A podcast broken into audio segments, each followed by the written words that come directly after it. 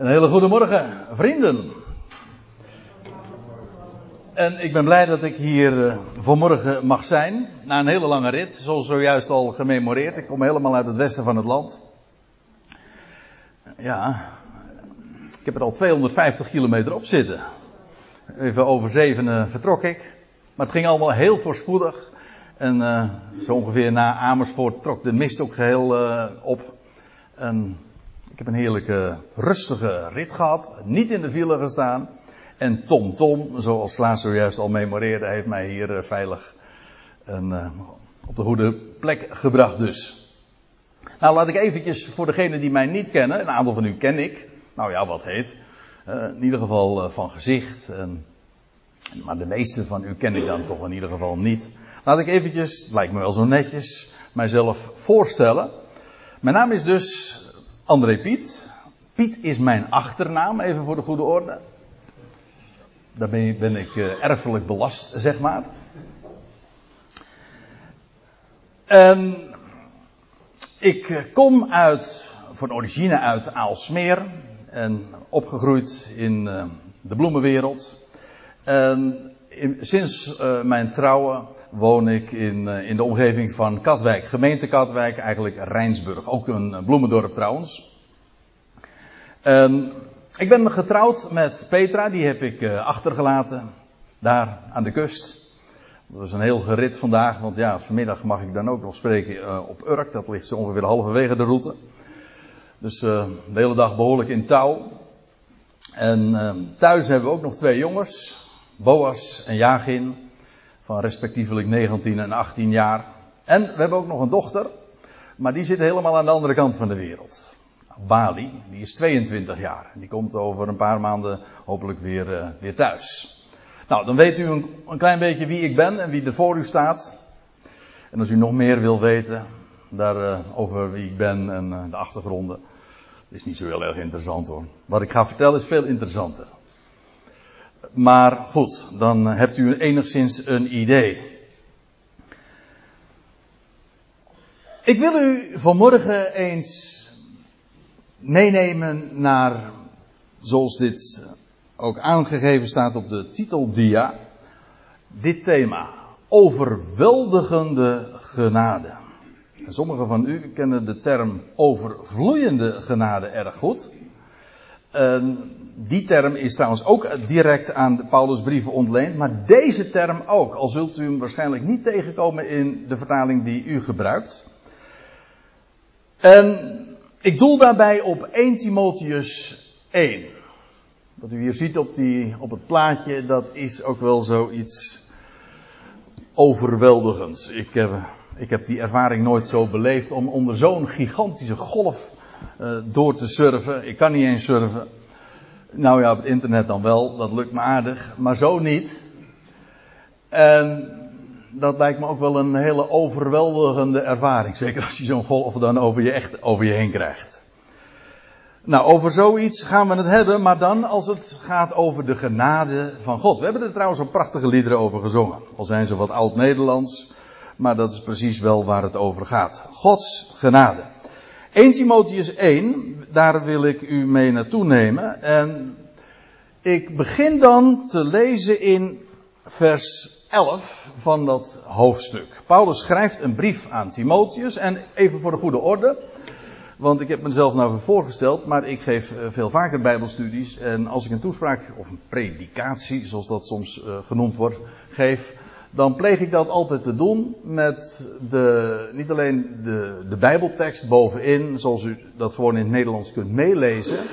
Maar ook met een, zoals dat heel deftig heet, een interlineair. En als u dan goed kijkt, dan ziet u hier drie regels. De bovenste regel, dat is de Griekse tekst, zoals Paulus dat pakweg 2000 jaar geleden genoteerd heeft. Daaronder de, die groene regel, daar moet u vooral op letten. Want dat is de meest letterlijke, eensluidende weergave van de tekst. Gewoon één op één. En daaronder in grijs zie je dan de wijze waarop dat dan in de vertaling, in dit geval de NBG 51, is weergegeven. Zodat je dat kunt vergelijken. En kunt zien in hoeverre de vertaling heel dicht bij, de, bij het origineel zit of niet. Ik doe dit niet om interessant te doen, maar om zo dicht als mogelijk bij de bron te komen, bij het origineel. Per slotverrekening, niet de vertaling is geïnspireerd, maar dat wat Paulus ooit optekende. De schriften.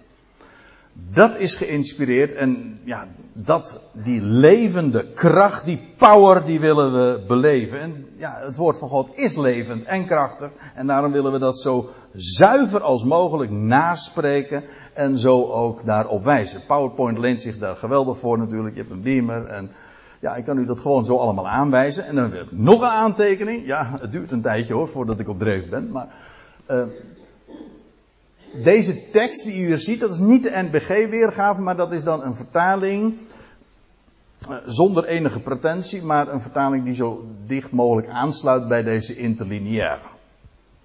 Dus uh, u kunt zo, terwijl u luistert naar wat ik te melden heb, ook vergelijken. Gewoon hier op, met uw eigen Bijbeltje. Misschien hebt u nog een statenvertaling erbij ook. Dan krijgt u het nog heel druk het komende uurtje. Maar goed. 1 Timotheus 1 vers 11. Allemaal enen. En nou, dat is wel eigenlijk wel mooi gezegd ook, als ik het op die manier formuleer, want ja, dit is punt nummer 1 waar het allemaal om gaat. Om het evangelie.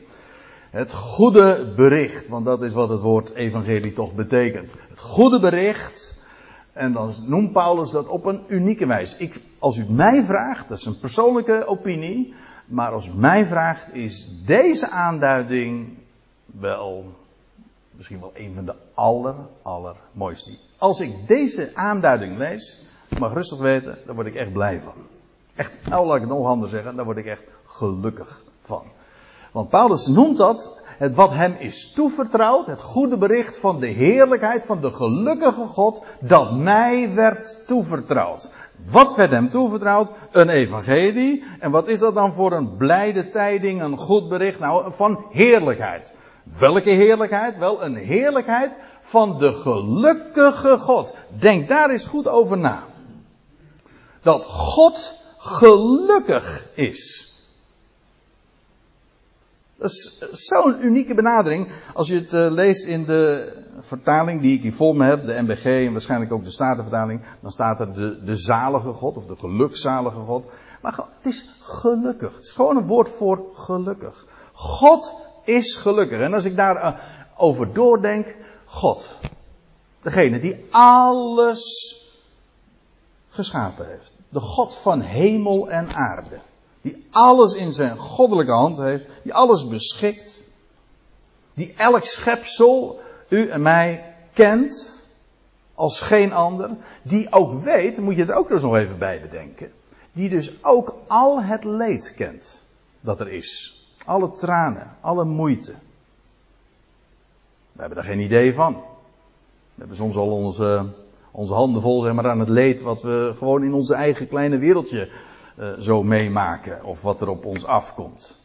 Maar God, die de hele schepping kent. Nee, laat ik het anders zeggen. Die elk schepseltje en elk schepsel kent. En ook het leed kent. En daar ook, dat lezen we ook in de schrift, niet hier, maar elders. Die ook meeleidt. God houdt namelijk van zijn schepping. En u weet hoe dat werkt met liefde. Als je van iemand houdt en die ander leidt, dan leid je, ja, dat is eigen aan liefde. Dat is, dat is eigenlijk het grote nadeel van liefde. Love hurts. Dan leid je mee. God leidt mee met zijn schepping. Hij is de God ook, zo staat er in 2 Korinthe 1, hij is de God van het medelijden. Van al het medelijden. Maar die God, de God die dus dat alles kent, dat leed, ook meeleidt, weet wat er allemaal gaande is. Hij is niettemin de gelukkige God. Nou, dan, daar moet toch wat mee aan de hand zijn. Dat betekent dus, want het woord gelukkig betekent, ja, ja, daar word je heel blij van, daar word je heel gelukkig van. Maar hoezo gelukkig? Nou, het is eigenlijk, in het Nederlands is het nog heel makkelijk te zeggen ook. Deze God weet dat wat hij voornemens is, gaat lukken. Gelukken. Alles wat hij bedoelt en alles wat in zijn hart is, Dat gaat hem lukken. Dat is waarom hij zo gelukkig is. Kijk, wij zien het eind niet, hij wel. Hij, die, je leest dat in Jezaja, die van den beginnen de afloop reeds verkondigt. En niets gebeurt erbij geval. Hij, bij hem gaat er nooit iets fout. Ook al gaat de weg nu door. We hebben er zojuist ook over ge, nagedacht, over gezongen, over de, wegen, over de wegen Gods, die onbegrijpelijk en ook onnaspeurlijk zijn. Jawel. Maar hij weet wat hij doet. Hij maakt geen fouten. Niets is voor niks. En als je daarbij bepaald wordt, die God is gelukkig. En alles wat hij voornemens is, dat gaat hem gelukken. Nou, dat is die boodschap die Paulus mocht uitdragen. We zingen dat trouwens ook in de lied, hè? Dat vind ik altijd mooi om te zingen. Dat wat zijn liefde wil bewerken, dat ontzegt hem zijn vermogen niet.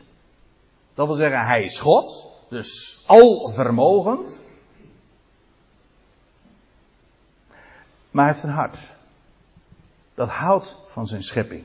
En elk schepsel lief heeft. En wat zijn liefde wil bewerken, dat ontzegt zijn, hem zijn vermogen niet. Daarom is hij de gelukkige God. Kijk, en als ik dat nou weet, dan word ik zelf, en u ook, kan niet anders. Of het dringt niet helemaal door, dat, dat is ook nog mogelijk. Het kwartje moet vallen. Maar dan word je echt zo gelukkig van. Als de God die alles weet. Ook mijn moeite. Als die God nou gelukkig is, dan heb ik, heb ik geen reden om uh, een beetje door het leven heen te shocken. Integendeel, dat richt mij omhoog en dat geeft mij vrede, dat geeft me vreugde, dat geeft me hoop, dat geeft me gewoon alles wat, wat mij, ja, mij ook werkelijk mens maakt. Hè? Een naar omhoog gekeerd kijker. Ja, moet ik even toelichten, want uh, dat is eigenlijk wat het woordje mens namelijk betekent. Als je, als je het vanuit het Grieks ontleedt, dat betekent eigenlijk anthropos, iemand die naar omhoog kijkt. Zo gaan we door het leven, en zoveel mensen, ja. Daar word je depri van. Maar, en wat God, God maakt ons mensen. Dat wil zeggen, Hij laat ons omhoog kijken, naar Hem, God. Nou, Paulus zegt, dat evangelie van de heerlijkheid van de gelukkige God dat mij werd toevertrouwd. En dan gaat hij verder in vers 12. Ik kan natuurlijk niet bij alles heel eh, stil, eh, zo direct zo stilstaan, maar ik moest dit even lezen, want dan, dan haakt hij daar namelijk op, op in, in vers 12. In vers 12 begint er in mijn vertaling een nieuwe pericoop. Prima, maar je zou dat gewoon ook door moeten lezen. Dankbaar ben ik, schrijft hij dan, aan degene die mij bij machten maakt. Dat is natuurlijk dezelfde als waar we het in het voorgaande vers over hadden. Die God, die gelukkige God, die mij heeft toevertrouwd, een bericht. Wat hij mag door. Ja, dat is waar het een bericht voor is. Hè? Een bericht, dat is om te berichten, om door te geven, te melden. Nou, hij, of, pardon, Paulus is dankbaar dat eh, aan degene die hem bij machten maakt.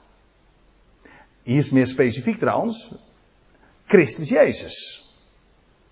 Dus het is eigenlijk niet helemaal waar wat ik zojuist zei, dat het verwijst naar de gelukkige God. Hij zei, ik ben aan, dankbaar aan degene die mij bij machten maakt, Christus Jezus, de Heer van ons. Dat Hij mij betrouwbaar acht, plaatsende tot in een bediening. Ik, eh, ik moet me even excuseren, want als u zegt ik vind het wat vlotter lezen in, de, in mijn vertaling, dan zeg ik helemaal tot je dienst. Maar goed, we willen zo dicht mogelijk bij die grondtekst, dus dan staat het er zo eigenlijk.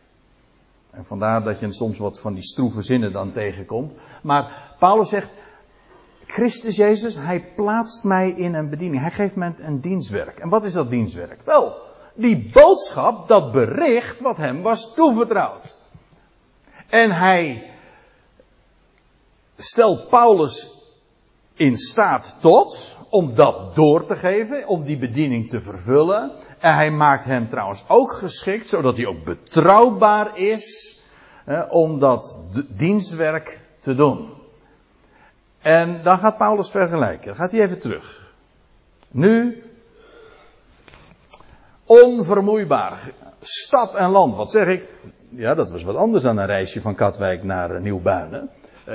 Ja, en dan nog uh, niet met TomTom -tom en met een autootje. Nee, gewoon te voet of met, met de boot. Als die tenminste geen schipbreuk leed. Hè, want dat maakte die ook nog regelmatig mee. Werelddelen reisde Paulus af. Allemaal om dat geweldige goede bericht van de gelukkige God door te geven. En, en dan nou kijkt hij even terug. Dat is hem toevertrouwd. En daar is hij zo gelukkig en dankbaar voor om, om dat te vertellen. Want het is geweldig natuurlijk om een goed bericht te horen. Maar weet u wat nog veel mooier is? Om een goed bericht door te geven. En andere mensen daar dan weer gelukkig mee te maken. En dan gaat, kijkt hij terug en hij zegt, ja, ik die vroeger een lasteraar was. Vroeger een lasteraar zijnde. Een lasteraar, namelijk van dat bericht en die boodschap en die persoon, die Christus Jezus, die lasterde hij. En hij was een vervolger en een belediger. In de MBG-vertaling staat zelfs een geweldenaar. Geweldenaar dan in verbaal of, of non-verbaal. Hoe dan ook. Een lasteraar, een vervolger. Hij zegt dat ook. Ik heb de gemeente Gods, de ecclesia van God, heb ik vervolgd. En dat waar ik nu uitdraag, daar was ik ooit de meest fanatieke, let op hè, de meest fanatieke tegenstander, opponent, vervolger, lasteraar daarvan. Niet, de meest, niet alleen de meest fanatieke, maar ook nog de meest prominente. Ik kom er straks nog even op terug. Maar wat een contrast hè. Wat hij nu doet en wat hij ooit was. Vroeger een lasteraar zijnde, en vervolger en belediger. Maar, zegt hij, ik verkreeg ontferming. Ik verkreeg God. Of in dit geval misschien moet je zeggen, Christus Jezus. Dat is geen tegenstelling. Christus Jezus is het beeld van de onzienlijke God, nietwaar? Maar ik verkreeg ontferming. En dan zegt hij erbij, omdat ik onwetend was. Ik deed het in ongeloof. Dat is geen verzachtende omstandigheid, zo van alsof het niet zo erg is geweest, of dat hij niet. Want zo heb ik het ook heel dikwijls uh, in het verleden gelezen, van dat Paulus zich niet echt bewust zou zijn geweest van het feit dat hij een lasteraar was van Jezus Christus. Maar je moet een andere vraag stellen. Waarvan was hij dan onwetend? Hij zegt, ik, ik verkreeg ontferming. God ontfermde zich over hem. Waarom? Nou, omdat hij onwetend was. Van wat?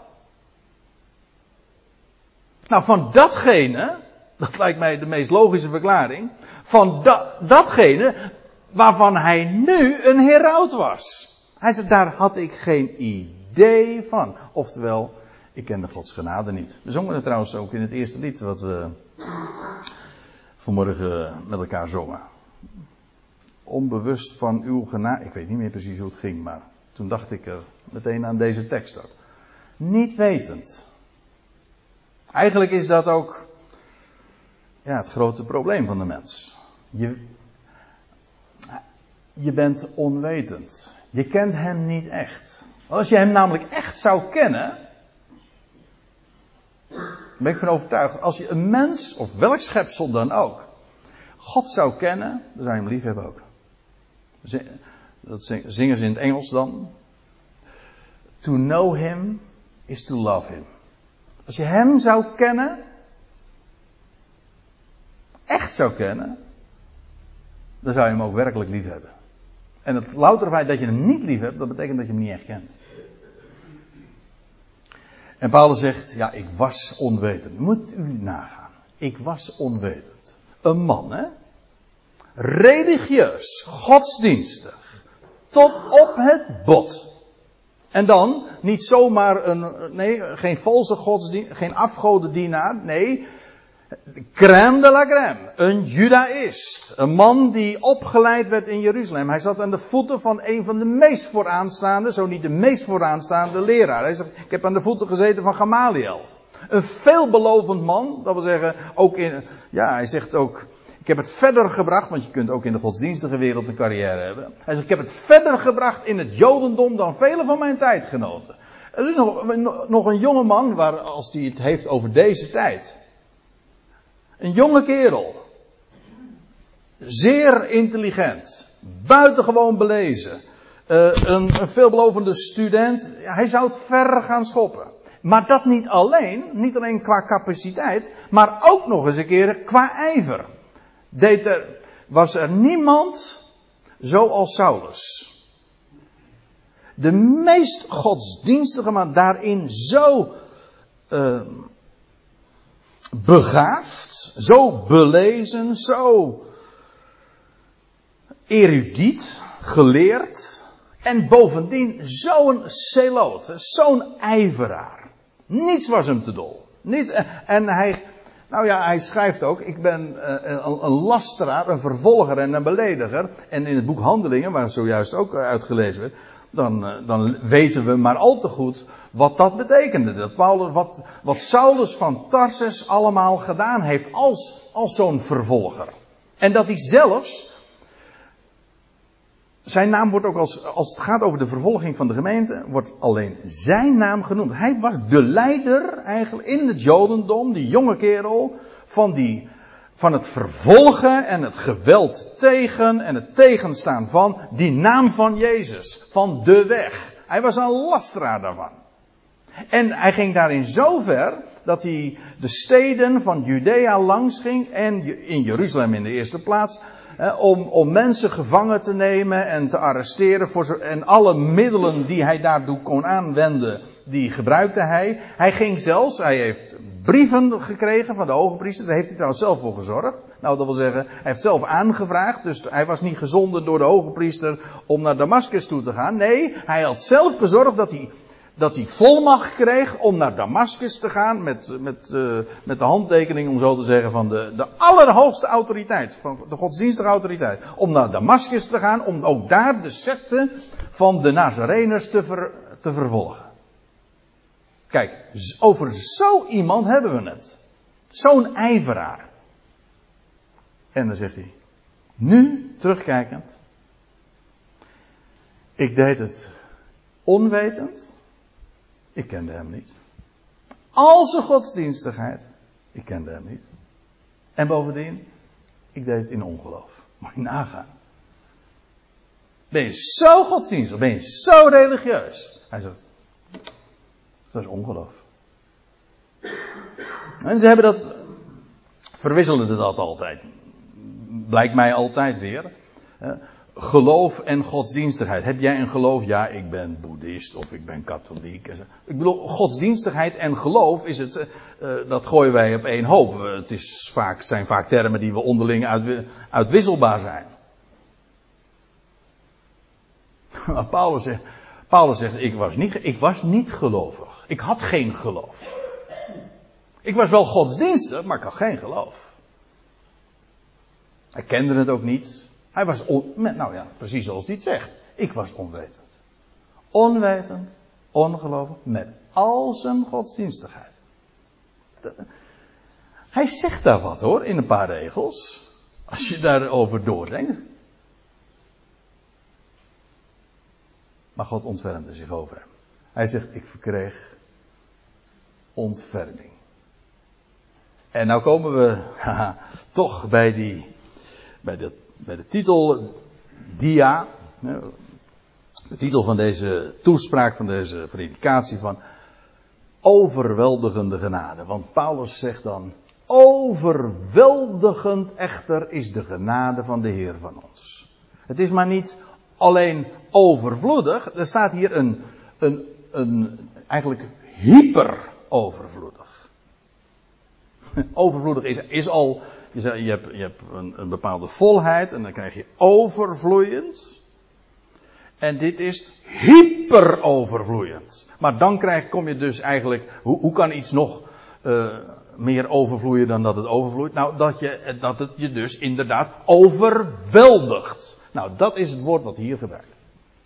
Voor de genade van God. Overweldigend echter is de genade van de Heer van ons.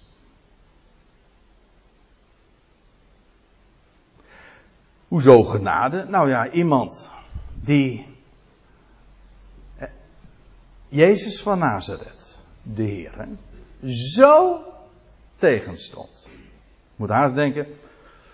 Toen, nou nee, waar ik moet er haast aan denken.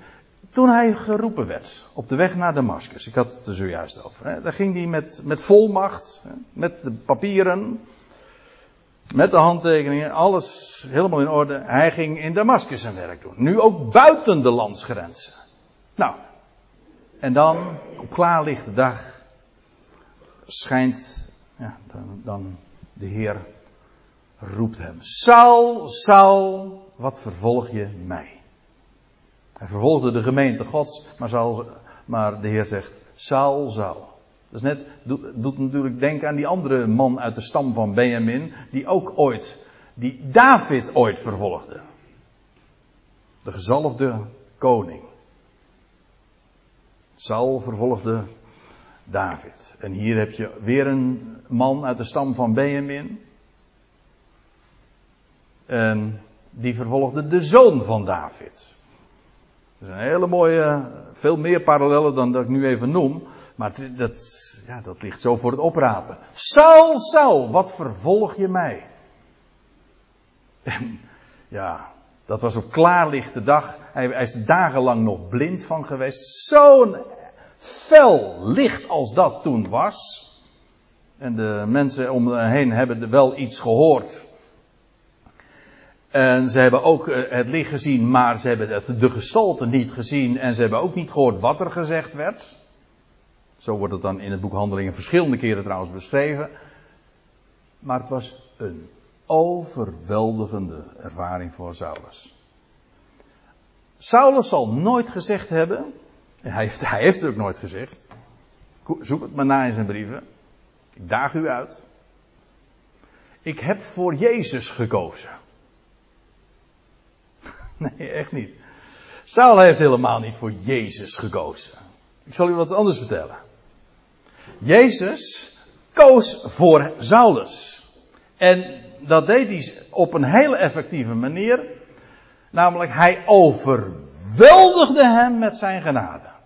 En overweldigen, daar, ja, dat is iets wat je overkomt. Dat is niet iets wat je doet, dat, dat, ja, dat gebeurt je. Als een tsunami. Ja, daar kun je helemaal niks meer. Nee. Uh, en ik liet uh, op die eerste dia liet ik zo'n golf zien. Ja, dat, daar ben je zo klein als dat je overkomt. Onze vaderen, in de NBG-vertaling vind je het al niet meer, maar in de Statenvertaling kom je volgens mij de term nog tegen van onwederstandelijk. Als u een, een, een echte Calvinistische opvoeding hebt genoten, dan dan kent, u, dan kent u die term misschien wel. Dan werd er gesproken over de onwederstandelijke wil van God. Gods wil kun je weerstaan, maar er is ook een, zijn men dan, nou ja, of dat helemaal klopt, dat is een andere vraag, maar Gods wil of Gods raad is onwederstandelijk. Nou, in ieder geval, deze genade was niet te weerstaan. Nou, dat is ook zo leuk. Ik vind dat leuk. Je, ja, je moet er een uh, oog voor krijgen. Maar dan staat er in de brieven, uh, diverse keren, dat Paulus dan een brief inleidt en dan stelt hij zich voor en dan zegt hij Paulus, apostel, en dan zegt hij door de wil van God. En dat vind ik leuk. Waarom? Omdat hij daarmee eigenlijk zegt, ja, het is niet mijn keuze. het is niet mijn wil. Ik ben apostel. Ja, God heeft dat gewild. Ja, nu van harte. Maar het is nooit een keuze van hem geweest. Waarom? Gods genade heeft hem overweldigd. En dat is zo geweldig. Ja, met recht geweldig. Overweldigend. Overweldigend echter is de genade, de vreugde. Genade, charis, dat betekent vreugde om niet. Het, het, het, grondwoord is vreugde, maar het betekent ook altijd per definitie, je krijgt het. Je kan er niks voor doen. Paulus heeft hier ook niks voor gedaan. Nou ja, voor zover hij er wat aan gedaan heeft, is het alleen maar tegen.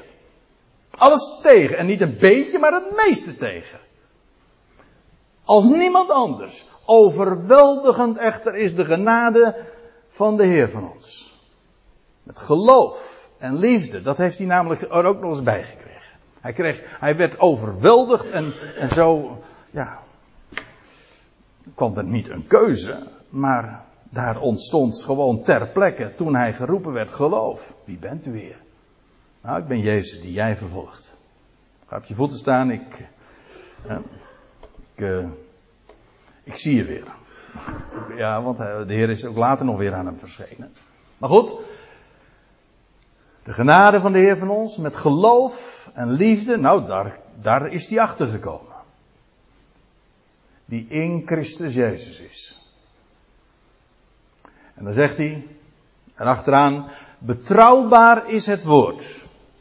En alle verwelkoming waardig. Hij zegt dat hier, hij zegt dat twee hoofdstukken later ook nog een keertje. Exact dezelfde uitdrukking.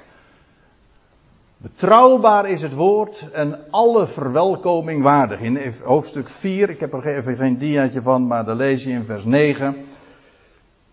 Nou, ik lees nu voor even uit de MBG-vertaling, maar daar staat dus hetzelfde. Dit is een betrouwbaar woord en alle aanneming waardig. Of betrouwbaar is het woord en alle verwelkoming waardig. Ja, hierom getroosten wij ons moeite en grote inspanning omdat wij onze hoop hebben gevestigd op de levende God die een redder is van alle mensen. In zonderheid van de gelovigen. En beveel en leer dit. Maar ook hier dus. Betrouwbaar is dat woord. En alle verwelkoming waardig. Over die genade van God. Feitelijk heeft hij het over hetzelfde. Over die, die, over die God. Die werkelijk genadig is. En die die als die mensen roept, daarmee ook met zijn genade overweldigt. Betrouwbaar is het woord, alle verwelkoming waardig, dat Christus Jezus kwam in de wereld, waarom? Om zondaren te redden. Niet om, om het mogelijk te maken dat zondaren gered uh, worden, of om een optie daarvoor te openen of zoiets. Nee, Waarom kwam Christus Jezus in de wereld? Wel om zondaren te redden. Wie zijn dat? Wie zijn zondaren? Ja, gewoon van, van huis uit zijn we dat gewoon allemaal. Dat is nogal makkelijk. Zojuist eh, werd er ook nog geciteerd uit Romeinen 3. Alle mensen. Geen één uitgezonderd. Oh ja, er zijn misschien uh, verschillen. Maar dat is alleen maar. Hoe noemen ze dat? Niet principieel, maar gradueel, ja. Je hebt, heel, je hebt, slecht, je hebt uh, twee soorten mensen. Je hebt slechte mensen en je hebt hele slechte mensen, ja.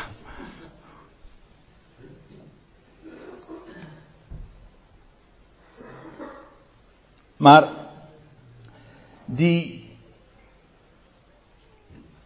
dat predicaat zondaar, zonder doelmissers. Dat is gewoon wat de mensheid is. Al die miljarden mensen waar ze ook wonen, het zijn allemaal zondaren. Adamieten. Armzalige stervelingen. En met allerlei kwaliteiten, wellicht, maar zondaren. Doelmissers, sowieso gaan ze allemaal dood. Eigenlijk een hele trieste boel zondaren. En waarom kwam Christus Jezus nou in de wereld? Wel, om zondaren te redden. Waarom? Dat is eigenlijk, in feite zegt hij hier dus weer hetzelfde als wat hij zei in vers 11, maar ook wat hij dus zojuist, uh, wat ik zojuist voorlas, uh, hoofdstuk 4. Gewoon heel de mensheid. Allemaal zondaren. En Christus Jezus kwam om zondaren te redden. En Paulus zegt er dan nog iets bij, van wie ik een eerste ben. En dat is heel hoopvol, want als er hoop is voor de eerste der zondaren, dan is er hoop voor alle zondaren. Niet omdat, omdat je hem zoekt, maar omdat hij zoekt.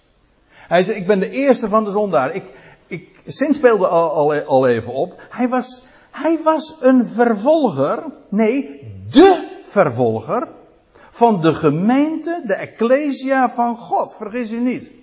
Er was niemand die zozeer en zo prominent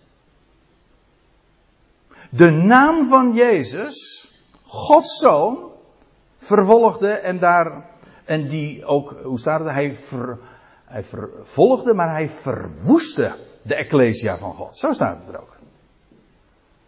Niemand meer deed dat.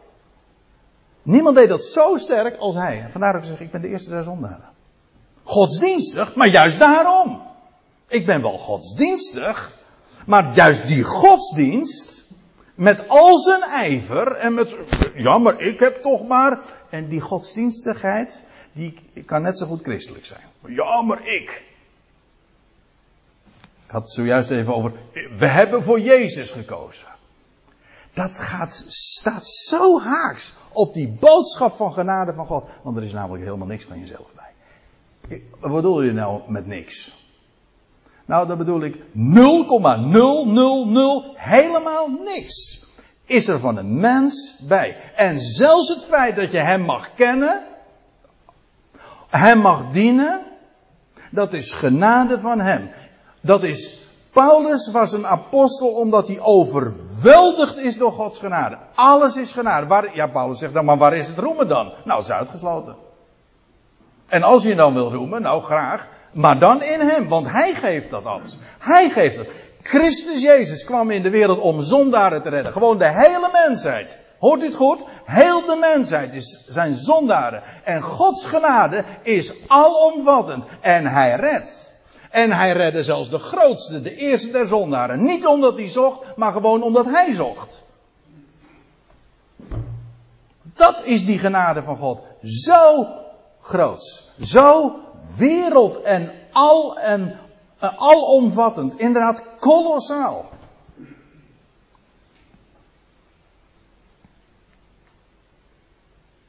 En dan zegt hij in vers 16, maar vanwege dit, ja, waarom? Vanwege dit nou, om, om, om zondaars te redden. Hij zegt, van wie ik een eerste ben, vanwege dit verkreeg ik ontferming. Daarom, omdat ik een zondaar ben. De eerste der zondaren. Opdat Christus Jezus in mij eerst zou betonen al het geduld. Als patroon, in de MBG-vertaling staat als voorbeeld, of als een, een ander woord, een model van degene die zouden vertrouwen op hem tot Ionisch leven. Dat wil zeggen, dat leven van die toekomende Ion, van de toekomende eeuw, of eeuwig leven. Het leven van die toekomende eeuw. Dat degene die vandaag, die vandaag mag geloven, is genade. Degene die vandaag hem mag kennen, die ontvangt eeuwig leven. Dat leven van die toekomende eeuw. Dat is een heel groot voorrecht krijgt daar in die, die toekomende eeuwen nog een geweldige plaats en taak ook. En Paulus, daar gaat het eventjes nu om. Paulus zegt, ik ben een patroon. Van al diegenen die op hem zouden vertrouwen. Waarom? Hoezo een model? Wel, ik ben de eerste der zondaren. Ik ben eigenlijk, ik ben het, het demonstratiemodel van Gods genade. Gods genade, die juist daarin tot uiting kwam dat Christus Jezus in de wereld kwam om zondaren te redden. Hij stierf aan het kruis. De wereld sloeg hem aan het kruis en God, en dat is nu juist Gods bewijs van liefde. Al doen ze dat. Denkt u dat dat Gods genade weerhoudt? Integendeel. Juist tegen die donkere achtergrond demonstreert hij zijn genade. En de eerste, en de eerste der zondaren, die is deze genade bewezen. Zodat er geen hopeloze gevallen bestaan. De eerste der zondaren, Paulus, dat, hij zegt, dat ben ik. Daar, dan begrijp je ook meteen waarom hij, ja, u, valt er misschien over, dat, nou ja, dat, uh, dat zei dan maar zo. Daarom moest hij ook eerst een vervolger wezen. Van de gemeente Gods. En zo slecht aan toe zijn. Hij, vergis je niet, hè. Paulus zegt, eh, ook in de gelaten 1, hij zegt, ik ben van de schoot van mijn moeder al verkoren. God had me toen al op het oog. En al dat hele traject, zijn carrière in het Jodendom, daaraan voorafgaand, moest allemaal dienen Opdat hij dit zou worden. Opdat Gods genade, zijn overweldigende genade, zou demonstreren. In de eerste der zondaren. Als bewijs dat er hoop is voor alle zondaren. Daarom. Daarvan is hij een voorbeeld. En, en Paulus zegt, ik ben zo dankbaar. Zo begon hij toch hè, in vers 12. Ik ben zo dankbaar dat ik in die bediening gesteld ben. Dat ik zo'n geweldig goed bericht van een gelukkig God mag kennen. Die zijn genade gaat bewijzen. Ja, nu aan mij en nu al degene die nu vandaag geroepen worden, uitgeroepen worden. Dat is een enorm voorrecht. Allemaal ter voorbereiding van de toekomende ionen. Maar, maar God heeft het, het geheel op het oog. God houdt van heel zijn schepping. Hij heeft die hele schepping in zijn hand. En dat gaat hij tot een goed einde brengen. Kijk, daarvoor krijgt hij de eer. Nou, laat ik daar dan maar mee afsluiten.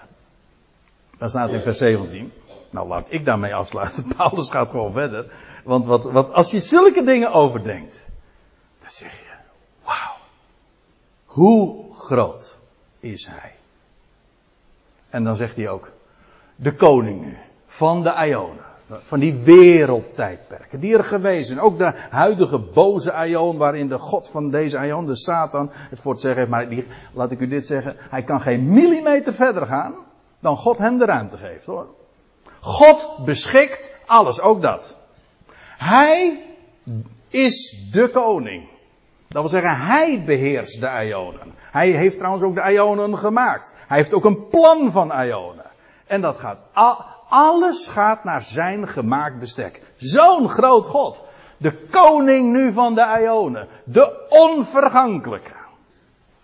Dat is precies wat staat tegenover alles wat wij kennen in deze schepping. Alles in de schepping is vergankelijk. Hoe mooi ook, want ik reed vanmorgen zo door de Veluwe. En toen scheen net de zon. En dan zie je al die herfsttinten nu al. Maar als dan dat licht, dat zonlicht daarop schijnt, dan alles wordt dan, ja, krijgt zo'n gouden kleur. Uh, eigenlijk al de, de, kleur, terwijl alles juist van vergankelijkheid getuigt, zie je al daar het licht van de onvergankelijkheid in. Goud. En ja, voor mij zijn dat ook weer ja, typen van, van de grote schepper. Maar hij is de onvergankelijke God. Alles in deze wereld vergaat. Daarom zijn wij stervelingen. Maar hij is de onvergankelijke. Bovendien de onzienlijke God. Voor zover wij hem kennen, dan is dat omdat hij zich uitbeeldt. In Christus Jezus, nietwaar? De onvergankelijke, de onzienlijke, ook de enige God. Vergis u niet. Hier staat trouwens een mooi. Hier staat monotheo. Ziet u? Monotheo. Nou, welk woord herkent u daarin? Monotheïsme. Er is één God. En die ene God, die, de onzienlijke, de onvergankelijke. Hij is de enige God. Voor ons, zegt Paulus in 1 Korinthe 8, is er maar één God. De Vader. Uit wie alle dingen zijn. Die God. De koning nu van de Ionen. De onvergankelijke. De onzienlijke. Enige God plaatser. Theos. De beschikker. Degene die alles op zijn plek zet. Op, op zijn manier. Op zijn tijd ook. En ook niet alleen maar op de juiste plek in de ruimte, maar ook op de juiste plek in de tijd. Alles. Hij is de meesterplanner. Planner. En hij is degene die dat allemaal in handen heeft. De koning nu van de Ionen, de onvergankelijke, onzienlijke, enige God, zij eer en heerlijkheid tot in de Ionen van de Ionen. Amen. Daar heb ik niks aan toe te voegen.